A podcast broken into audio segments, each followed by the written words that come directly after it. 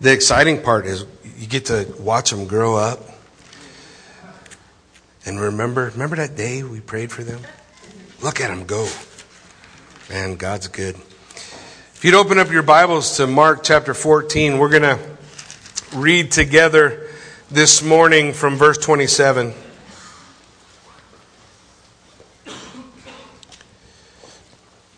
And Jesus said to them, All of you will be made to stumble because of my name's sake. For it is written, I will strike the shepherd, and the sheep will be scattered. But after I have been raised, I will go before you to Galilee. Peter said to him, Even if all are made to stumble, yet I will not be. So Jesus said, Assuredly I say to you that today, even this night, before the rooster crows twice, you will deny me three times.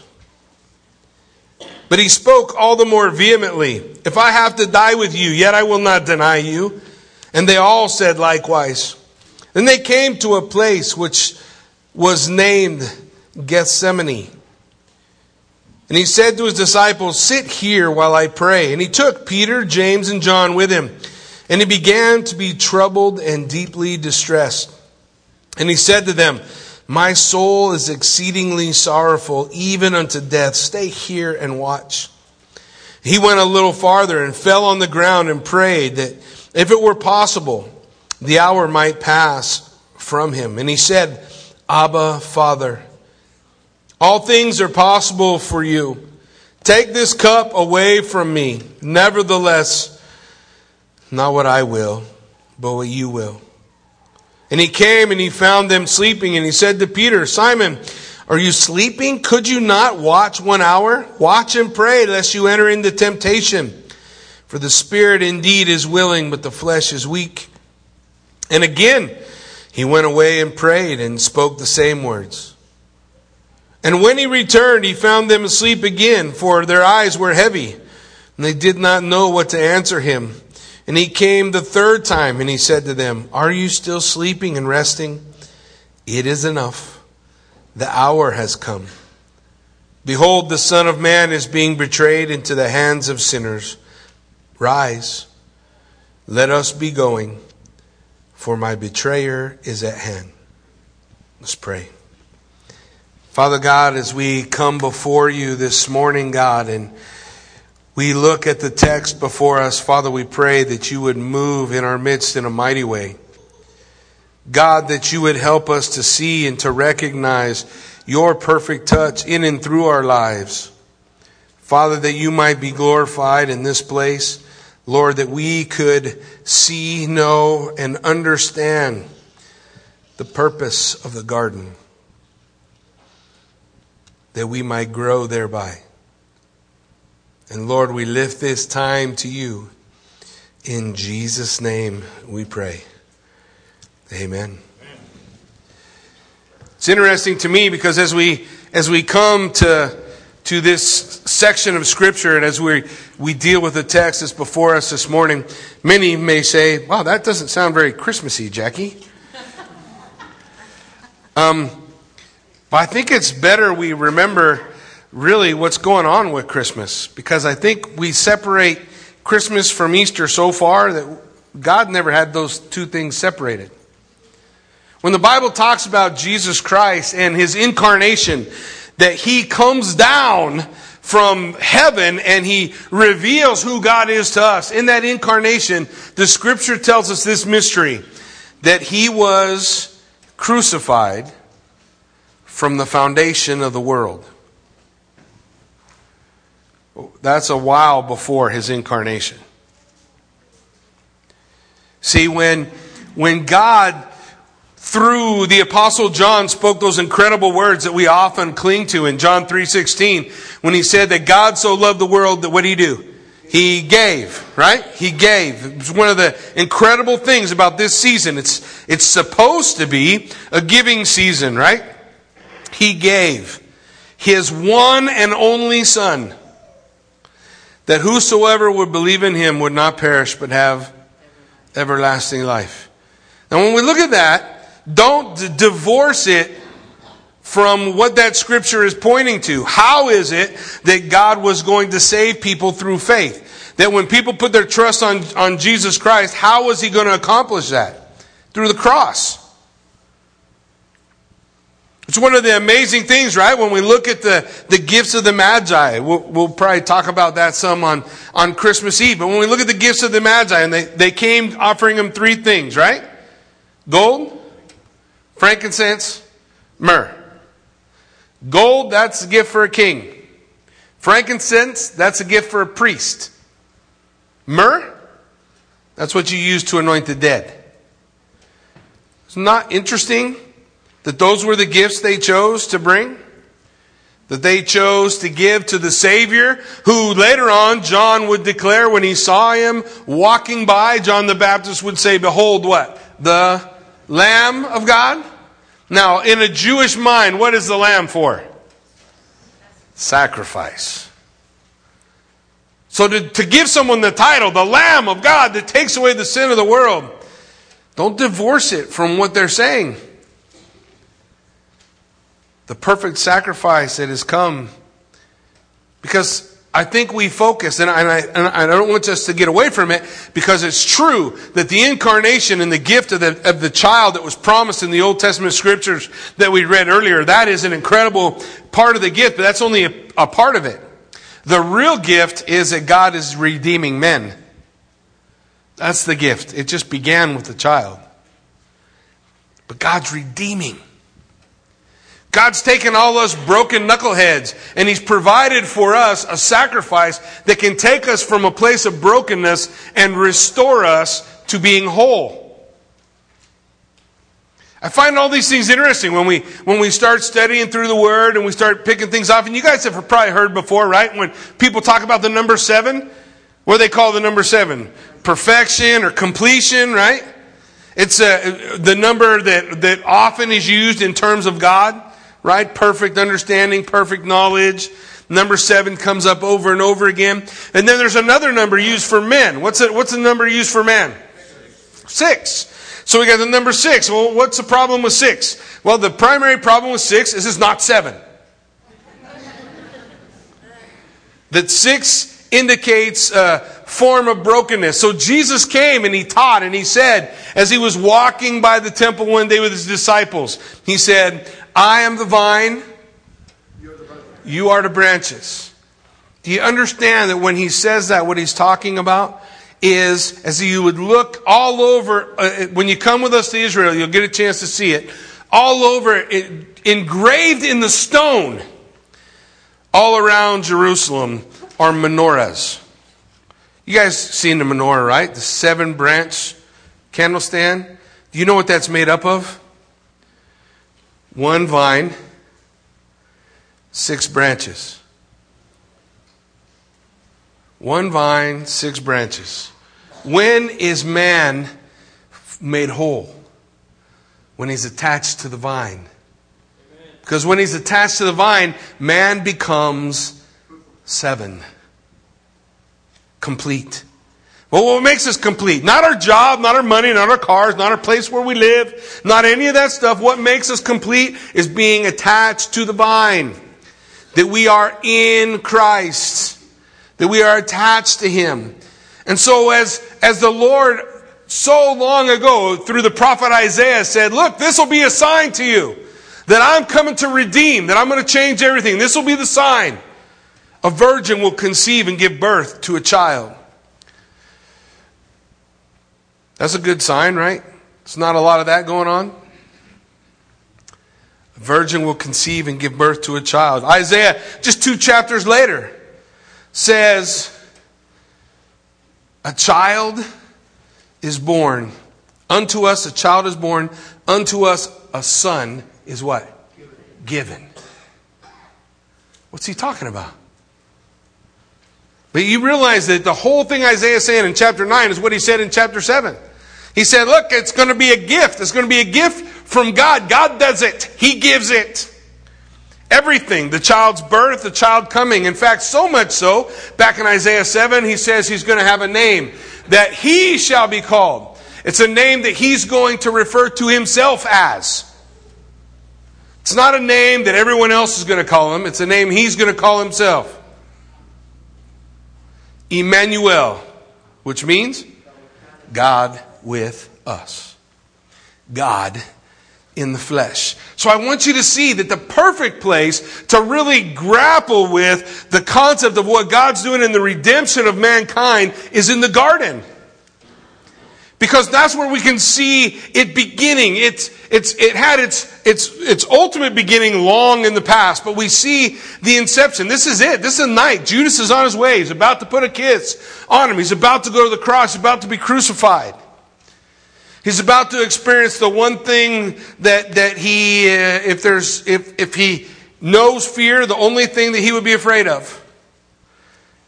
That's why the garden is so incredible a place to, to come and to look. But I want you to see what happens in the beginning. The meal ends, right? They finish the meal, they're leaving. They're now walking from Jerusalem over to the Mount of Olives where the Garden of Gethsemane was. And as they're walking, Jesus said to them, All of you will be made to stumble because of me this night. For it is written, I will strike the shepherd and the sheep will be scattered. That's a quotation from Zechariah. I think it's Zechariah chapter 13. That quotation from Zechariah is God the Father speaking. I will strike the shepherd. This is not plan B. This is not some radical switch in what's going on. This was the purpose for which the gift was given. Because when we look at the attributes of God, everybody wants to talk about the love of God. Everybody wants to talk about diff- different things, the, the attributes we like. You know the ones we avoid? Wrath. But do you realize that it's impossible to be a God of love without being a God of wrath? It has to be that way. Why?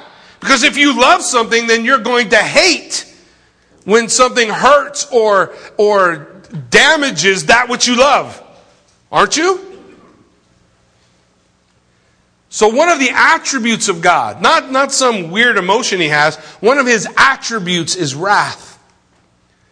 And the wrath of God needs to be appeased because mankind, according to Romans chapter 1, was under the wrath of God. They were under his wrath, awaiting judgment. Man couldn't save himself. Man couldn't get himself out. So what had to happen was the wrath of God had to be poured out on an innocent. When there's a problem and nobody's innocent, everybody's born broken. So God said, This is how I'm going to help you. I'm going to give you a sign a virgin will conceive. This child will be the child of the Holy Spirit, not the child of man. And like Adam in the beginning, he will be born without a sin nature. He'll be tempted in all ways as we are, yet without sin. It's the only way he could be the sacrifice. He has to be perfectly innocent so that that thing which we don't think about or consider too much, that wrath of God, you know, it, it, uh, it probably boggles our mind a little bit if we could just get a sense of it. That seeing what the wrath of God is, how God sees sin, how God recognizes the, the, the fallen nature, the, the just desire of God to pour out that wrath. That's all going to be put on His one and only Son. That's Christmas. That Jesus Christ is going to bear the wrath of God that belongs to us. So that we could enjoy the relationship with God that He had. He paves that way. And as they're on their way and as they're thinking about it, Jesus says, Look, this is all part of God's plan. God's going to do this as we're going, and all you guys are going to scatter. And what do they do? The same stuff we do. Oh, not me. Everybody else, maybe, but not me. Isn't that what Peter says? Well, he's not the only one. Doesn't it say they all vehemently continue to say, no, no, no, no, we're not going to do that. Now, I'm not going to take a poll this morning because I don't want to give you an opportunity to lie in church, so I'm not going to do that. But let's just realize the reality of this. We are all inconsistent in our walk with Christ. Yes or no? We are all inconsistent. We all struggle. We are all just like those disciples walking over to the garden that Jesus is saying, hey, in a minute things are going to get real and you guys are going to scatter.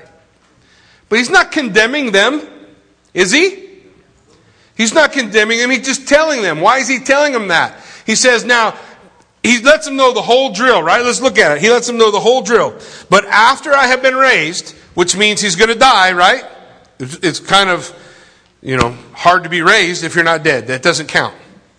So he says, I'm going to be raised. After I'm raised, then, then, then we're going to meet up right? Gonna, I'm going to go before you in Galilee. We'll meet there. But they don't hear none of that. All they hear is, no, I don't mess up. No, I'm not broken. No, I don't need what you're offering me. I can do it on my own.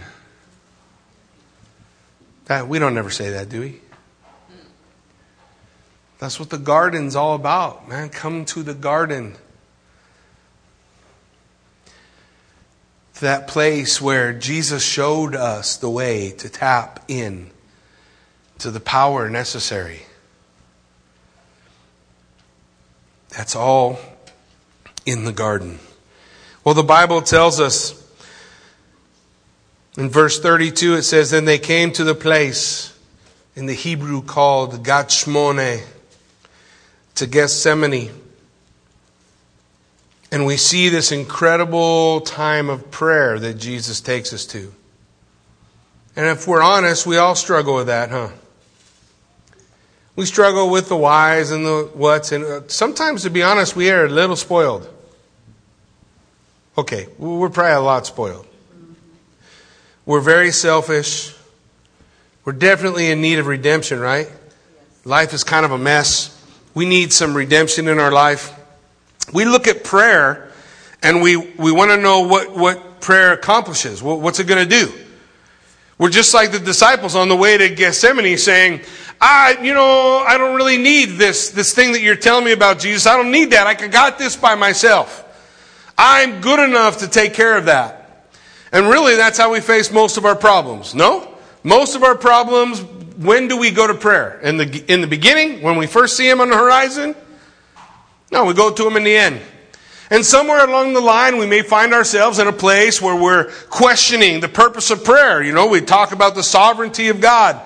And we talk about the fact that, that God's going to uh, uh, accomplish His will, God's doing His will. And then we look at prayer and we say, well, what does prayer do? Does, does prayer move the hand of God or change the hand of God? And, and, and what's happening? And we can ask the question, well, what, what, if, if, if my prayer is not going to change my circumstances, why pray? You ever felt that way? If it's not going to, if, if by my praying, God's not going to heal me, why should I pray? Well, how about because He tells you to? But it's not going to change my circumstances. Why should I do it? How about because He tells you to? Because He says, pray over and over and over. When we look at it and we say, but I don't understand. If my prayer is not going to accomplish something for me, what's the point? Maybe that's it. Maybe the point is for you to stop thinking so much about yourself and start being or living a God centered life that says, you know, God, I forgot to report for duty. What are you doing in my life? What, what, just being an open vessel before the Lord in prayer. God, where'd I go? Where do I be? Who, where? I don't, I don't know what to do. Isn't it okay to go there like that? Hmm. We'll see some interesting things as we take a look, but let's, as we work our way through, let's just see what Jesus shows us about prayer and about that purpose for which he came. Verse 32, they came to the place, Gachmone. And he said to his disciples, sit here. Now don't forget the disciples. What have they been doing? They had a long dinner, right? They had a long day, long dinner. Usually, Passover meal had to be completed by midnight. Then at midnight, just want you to picture this, they walk the couple of miles from Jerusalem to the Mount of Olives. And then they sit down in the cool of the evening, and they, it's dark everywhere, and their back's up against an olive tree, and they're thinking, oh man, that feels good just to sit down for a minute. And then Jesus says, hey, will you pray with me for an hour? How's that prayer usually work out for you? Any different than how it works out for them? Maybe not. Maybe not. Let's look what it says. First thing that we can recognize in this is we see the agony of Christ. Look at that agony. It says, He took Peter, James, and John and began to be troubled and deeply distressed. Now, these words are interesting. The word for troubled uh, means or has come to mean overcome with horror or terror. And uh, uh um, I think part of the reason that we're going to see this um, in the life of Christ is because he's going to go to his Father, from whom has always been expressed this relationship of love. Right? Eternally. And he's going to see like a glimpse, maybe a moment, or whatever, of wrath. That's what's coming. Look, it's not the whips he's afraid of, or the cross, or the physical torment. We've seen men like you and I be tortured and die victorious deaths, having some perfect one liner to say at the last moment. History's full of them. It's not about the physical things that were taking place. It's about the spiritual reality of looking into the wrath of God from his Father. But there's something interesting about that word troubled. The etymology, which is the, the idea from whence that word sprang, it, it springs forth into existence out of the concept of being homesick. That word troubled. It, it comes from being homesick, being away from home a long time. Just kind of put in your mind this, this idea, the, the, the horror has taken place, but in the heart of Christ, don't you think he was being a, a little homesick about this time to be with in heaven again, to be with his father, to experience what he had in John 17? He prays that I could have the glory that we had before the world began. I, I think I don't know about you. I get a little homesick for heaven, don't you? I mean, every time I do a funeral, one more person goes ahead, and I have more reason to be there than I have to be here. Because there's people I love and care about that are before me in that place. It, it causes us to be a little homesick. He's also deeply distressed. That word is, uh, is a word that means astonished, blown away. So he's blown away at this concept of, of horror that I think is entering into his heart as a result of looking for communion with his Father. How many times had Jesus spent the night or the morning seeking the Father in prayer? Just about every day, right? Every day. This day is no different. It just happens to be the last night before the passion of the Christ. Happens to be that last moment. And so, as he looks to him, but what is it that God's word tells us? If you're suffering, if you're afraid, if you're struggling, what does God's word tell us to do? Solve it yourself, take care of it your own self, you know, it's not that big a deal. Buck up. Pull yourself up by your bootstraps. That's a famous uh, American saying, right? What does that mean? That's, that's the biggest problem with America right now. She is so busy trying to pull herself up by her bootstraps, she won't get on her knees before the God and Savior of the world and beg His forgiveness. Well, he, they don't want to do that because that requires humility. So they don't want to do that. What does the Bible say in James 5:13? Is anyone among you suffering? Let him pray. Let him pray. Commune with the Father. Let him pray. What was the attitude of Jesus? Look what the word says. He went a little farther, and what did he do? Fall on the ground. Fall on the ground. He's on his face. It's a Son of God. That doesn't boggle your mind? That he is full on prostrate on the ground, crying out to the Lord. If Scripture's going to tell us he's so uh, he's so moved by the events that are coming and what he's feeling and what he's sensing that the Bible says he sweats what? Great drops of blood. Right? That's it's a heavy night. That never happened to me. He's, he's looking at what he's facing, but what, is it, where does it drive him to? The Father. It drives him to the Father. Where does it drive us to? Does it only drive us to the Father if we got a promise that it's going to work out the way we think it should? Because be careful, you know the rest of the story, don't you? He goes to the Father. Matthew 26, 39 says, He went a little farther, fell on his face, and prayed, saying, Oh, my Father, if it is possible, let this cup pass from me. Nevertheless, not as I will, but as you. As we look at this, we see his agony. He's troubled. We see his attitude. He's on his face in humility. He's troubled. The Word of God says, Go to the Father. That's exactly what he does. He goes to the Lord. So, what's the meaning?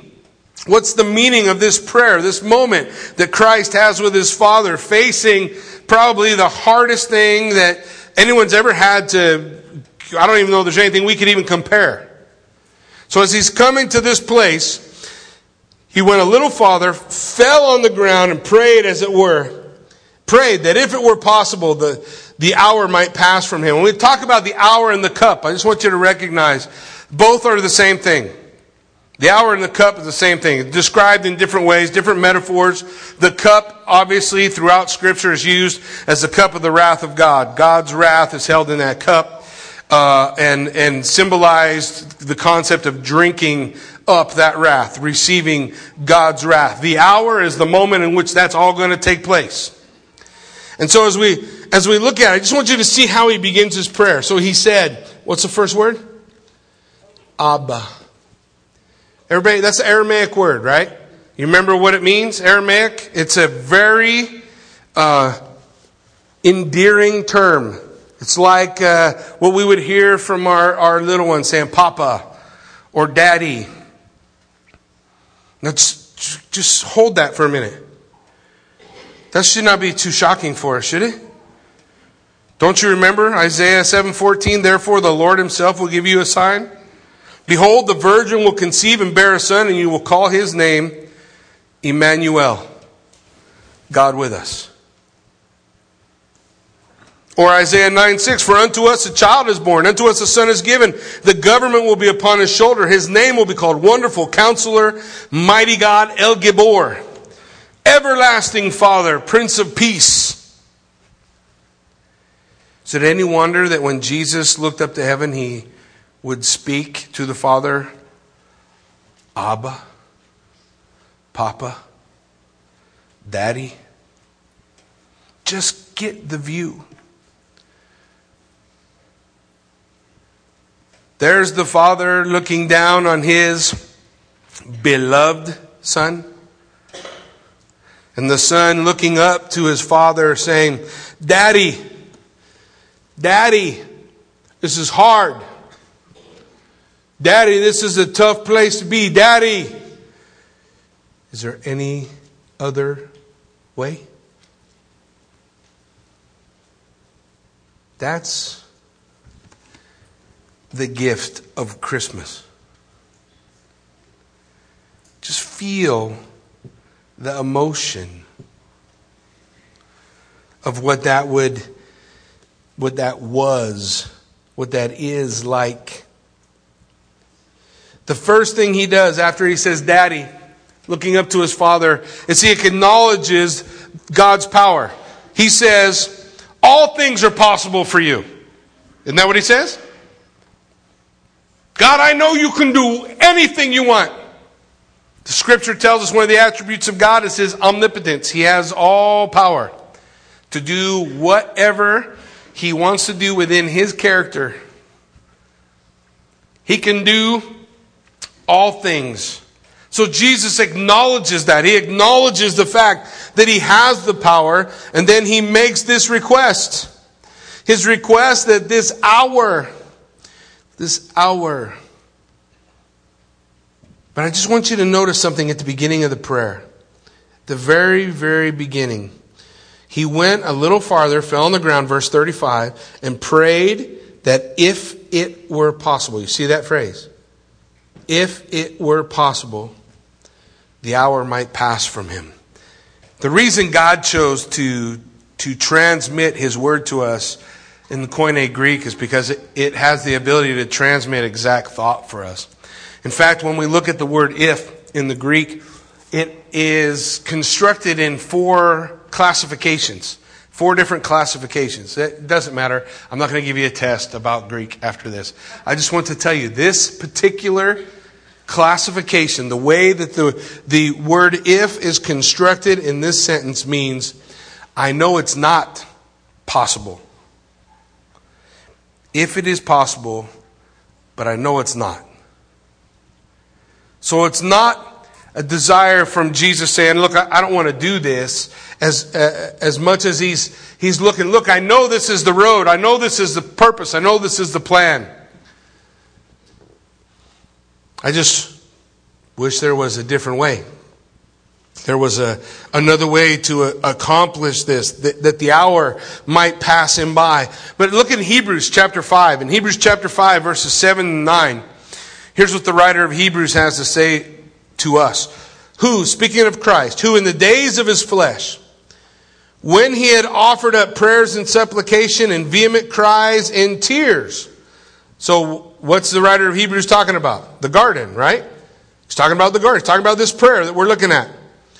So, when he had offered up prayers and supplication and vehement cries and tears unto him who was able to save him from death. He was heard because of his godly fear, because of his reverence, because of his life. He's heard. It means God answered his prayer. Well, that's kind of a crazy concept, isn't it? How do you do that? Well, I think the answer is right here in Hebrews. We back up just a minute and let's take a look at that again. It says, who was able to save him from. That word from literally means out of. There are, the, the word speaks ek of being, being saved out of. What is it, what is he being saved out of? Well, the next word is death. Literally, it's the dead ones. Being saved out of the dead ones. So he's, he's crying and he's praying and he's calling to God to save him out from the dead ones. When was that prayer answered? When he rose from the dead. He was heard,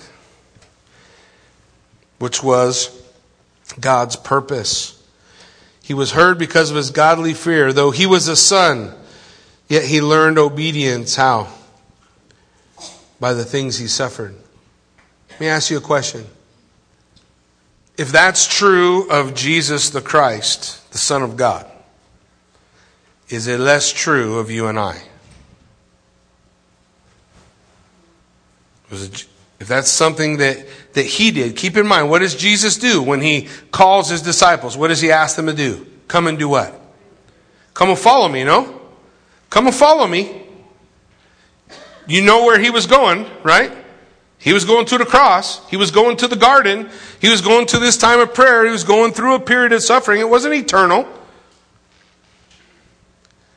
He becomes an example for you and I so that we can learn from that which he has accomplished, so that we can learn from it all. So, what was his response? What's Jesus' response as he's praying this prayer, as he's reaching out to God, as he's looking up to him? He says this, nevertheless, what? Not what I will, your will be done. Nevertheless, not my will, your will be done. In Hebrews 10 9, it says, Then he said, Behold, I have come to do your will, O God. I have come to do your will. What did Jesus say? Only the words, the words the Father gives me, that's what I say. Only the things the Father asked me to do, that's what I do. Was Jesus not equal with the Father? Sure, the Word of God very clearly teaches that he was equal with the Father. Yet he was in a position of submission. That really shouldn't be that difficult for us. It's really not difficult for me. I took orders from a lot of guys when I was in the Marine Corps that were made of the same stuff I'm made of. If they got shot, they bled just like I would. But I followed orders because they were in authority. I submitted myself to their authority, otherwise it don't work. It don't work. So I submit myself to their authority. They direct and, and they move. And so I understand being the same essence, yet having a different role. And so here Jesus is, is laying out for us, look, this is the plan. This is the purpose from the beginning of the foundation of the world that the way God was going to give Christmas to the people was to fix their brokenness. And their brokenness wasn't fixed when the child laid in the manger. Their brokenness wasn't fixed when the child was nailed to the cross. Their brokenness wasn't fixed even when that child rose from the dead. When all those things came together when the wrath of God was satisfied, and the Father brought the Son up into heaven. We read about it in Daniel chapter 7, 1. The Son of Man comes up before the Lord God. In chapter 16, I think. No, not 16. 1462, we're going to see it. Jesus points to that same event. When the Father says to the Son of Man, Sit here till I make your enemies your footstool. Yeah, it's done. They're redeemed. Now it just waits to see who will take the gift. Most of the time, this time of year, we don't have a hard time taking gifts, do we? If somebody hands you a gift, is that difficult for you to receive? Because God the Father, for the last 2,000 years, has had his hands out. I have a gift. I redeem your life. My son paid the price so you could be whole. He bore the wrath. Look, you, you want to bear your own wrath? That's not a party. You can read about it. The book of Revelation talks about that particular day. That particular day when man bears his own wrath, it says that the, the sea and the grave give up the dead, and the dead stand before a great white throne. And they're judged by the things that they did in their life. And whether or not their name is written where? In the Lamb's book of life. And if their name's not written in the Lamb's book of life, what happens? Wrath of God. Jesus bore that wrath. He took that wrath upon himself. And on this night, as he cries out to God, looking at that moment for wrath and being greatly troubled in his soul and recognizing I can't really go away from it, but man, I really need it. What's he doing this for? What's this whole event for? For you and me. Because we got our time in the garden too. Don't we? We just did baby dedication this morning. This is a that's a pretty happy thing, by the way. But wasn't all that long ago we were anointing with oil and praying that, that cancer would be uh, healed by God? Wasn't all that long ago. Wasn't all that long ago when that relationship was in the garden, wondering how things were going to come out. Yeah, you and I, we don't always get a fast forward ahead and say, hey, how's it look? It's good now, today. Is that a guarantee it's good tomorrow? We all got our garden. What is Jesus telling us? When you feel that, when you're troubled, when you're going through hard things, don't run to all these other things. Don't think about how you're going to solve it to yourself. Go before the Father and speak the same words He did. Submit. Be humble before God. Lay out before Him and say, God, I'm yours. There's a purpose you're doing here. There's a plan that's being worked out. And I'm not the center of the universe. You are. Don't you know that when we come to God that way, He promised to give us strength for the journey? Don't you know when we come to God that way, He heals? Don't you know when we come to God that way, He moves? Yes. One way or the other.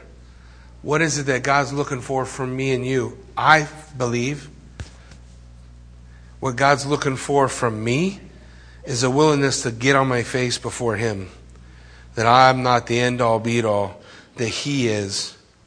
And just submit, just lay out, just God, God, your will. When the disciples came to him and said, Man, Jesus, we like the way you pray. Will you teach us? You remember how it started? Our Father.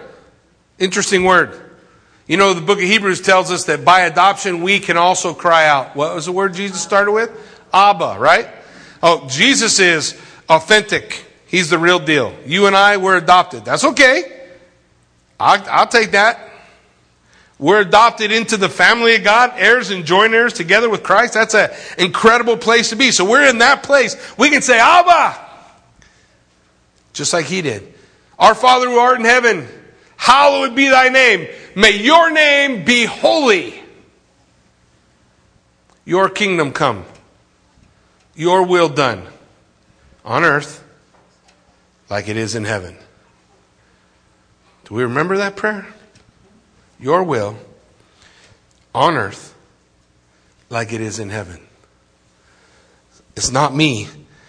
God, what is it that you're doing? I just need to have that moment. It's so powerful, guys, when you have that moment on your face before God. It's a powerful place to be. You want to look and see how powerful that place is? Look at David. When David caught in the act of, uh, of, sin with Bathsheba and God brought his judgment and the child is born and the child is sick, where was David? On his face before God. And I guarantee you, you get to heaven and you walk up to David and you say, David, I just want to know, what was that time like when you're on your face on the ground praying? I guarantee you, you're going to hear some of the same statements we're reading. Your will, God, be done.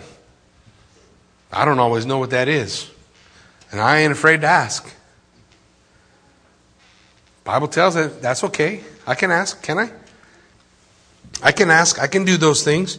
So what's the message to us as we look at this? Look, it says in verse 37, he came and found them sleeping and said to Peter, Simon, are you sleeping? Could you not watch an hour? Can we do it ourselves? What did Paul say in Romans chapter 7? The things that I don't want to do, I do those, and the things I don't want to do, those are the dumb things I keep practicing. I gotta, I gotta find a way. Where's that, where's that found? Where's that power? Where's the power to do what Jesus did? What is his example to us? It's not because he's God. It's because he was totally submitted to the Father. He was utterly and completely submitted. And what empowered him is the same that empowers us the Holy Spirit. The Holy Spirit. No? The Holy Spirit. What, what did Jesus say? These things you've seen me do and greater. That's not only talking about miracles. These things you've seen me do and greater you can do. So if Jesus can pray, if he can be filled by the Holy Spirit and empowered to be humble and to, and to have just the right attitude as he goes before the Father, you're saying that can't be possible for you? That's not what the Bible says. And the Bible's our authority, right? God's able. He tells them, Watch and pray lest you enter into temptation. Isn't Jesus helping Peter? What's about to happen to Peter? We just got a couple more verses. What's going to happen to Peter? Bad day, right? Rooster starts crowing. Bad days coming for Peter. Peter, watch and pray. Submit yourself to the Lord. Submit yourself to the Lord. Doesn't Peter have something to say about this? What's he say? What's he say? Submit yourself to God and do what? Resist the devil and what's he do? He'll flee. What was the first part? Submit yourself to God. Submit yourself to God. Lord, man, we got to do, we got to, we got to learn and, and gain what it is that God has for us in the garden. Again, he went away and prayed. What's it say? And he did what? He spoke the same words. You ever feel weird when you you feel like you're praying the same thing all the time? No? Oh, I don't want to pray. I'm, I don't, I'm not going to pray no more because I just keep having to pray the same thing and, and I don't want to pray the same thing. Well, here's good news. Jesus did the same thing. He prayed the same words. He went, met with them, went over here, prayed again. Went, talked to him again, went over, prayed the same words, prayed the same words, prayed the same words. That's not vain uh, repetition. That's opening up the depths of your heart and letting what's in it out. And God doesn't expect you to fake what's in there and say it's not there no more. He wants you to come humbly, lay that stuff down, and dump it out. And let Him deal with it. Let Him fix it. Let Him do His work in your life, His perfect work. Then in verse 41, it comes the third time, and He says, Are you still sleeping, resting? it is enough. You know what that means? It's over.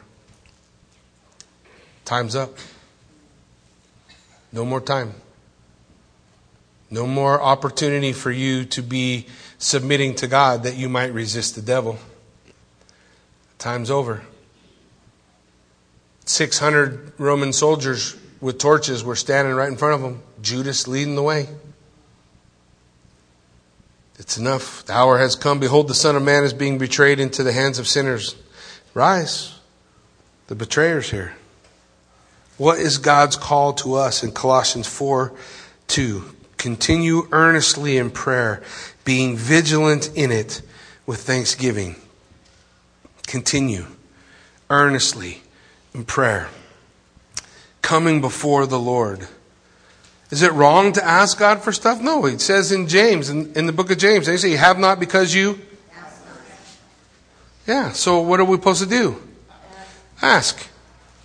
I don't got to be afraid to ask. And I've laid my hands on a lot of people with cancer and prayed God healed. I'm okay. It's, God takes care of, of it. But I'm not afraid to ask. Why would I be like that? When David was on the ground praying for his child that God said was going to die, don't you think he was praying that God would heal his child? Sure, he was. But when the child went home, what did David do? He got up. Your will be done. He washed. He ate. He lived his life. And he held on to the promise that one day he would see him again. In Luke 18:1, this is what Jesus said. He spoke a parable to the people that men ought always to pray and not lose heart. Part of that work of redemption that God's doing is the, the gift that we have, this gift of prayer that we struggle with and we fight with and we don't comprehend. And the enemy attacks us in that place. Why? Because he's just happy if you'll stop. Just don't do it. What doesn't he want you to do? He doesn't want you to submit to God. He doesn't want you to go before the Lord in an attitude of humility. He doesn't want you to seek His face. He doesn't want God to empower you. He doesn't want the Holy Spirit to give you the strength that you need to face the struggles that are in front of you. He doesn't want you to do any of that. So He whispers in your ear, it doesn't change anything. What's the point? And you let Him win. And that's not what Christmas was about. Don't you see? Jesus came to deliver the death blow to Satan. The proto evangelium, the first mention of the gospel, is simply this that the seed of the woman is going to crush the head of the serpent, and the serpent is going to bite his heel. One of those is bad, crushed head. One of those, not quite as bad as you might think, bit heel. The cross is the bit heel. The cross and the resurrection and the ascension is the crushed head. Satan doesn't have any power. He just has lips. He likes to talk. You ever met people like that? They can't really do it, but they got a lot of things they like to say. And to me, really, that's, that's Satan. He's good at getting you to believe his lies, isn't he? What power did he exhibit over Eve? A lie. A lie. Don't listen to the lies. This time of year, sometimes people struggle, right? Anybody ever struggle during Christmas time? Everybody else is happy. I'm miserable. Well, I just give you a perfect Christmas sermon for that. what, what's the point? Humble yourself before God, seek His face, do what Jesus did, and you'll have what you need to finish your race with joy. Hebrews chapter 12, 2 and 3. Looking unto Jesus, the author and finisher of our faith, who, for the joy set before him, did what? Endured the cross, despising the shame. He didn't like it. Then what does the writer of Hebrews tell us? So, if you're struggling, consider Him. Look at Jesus.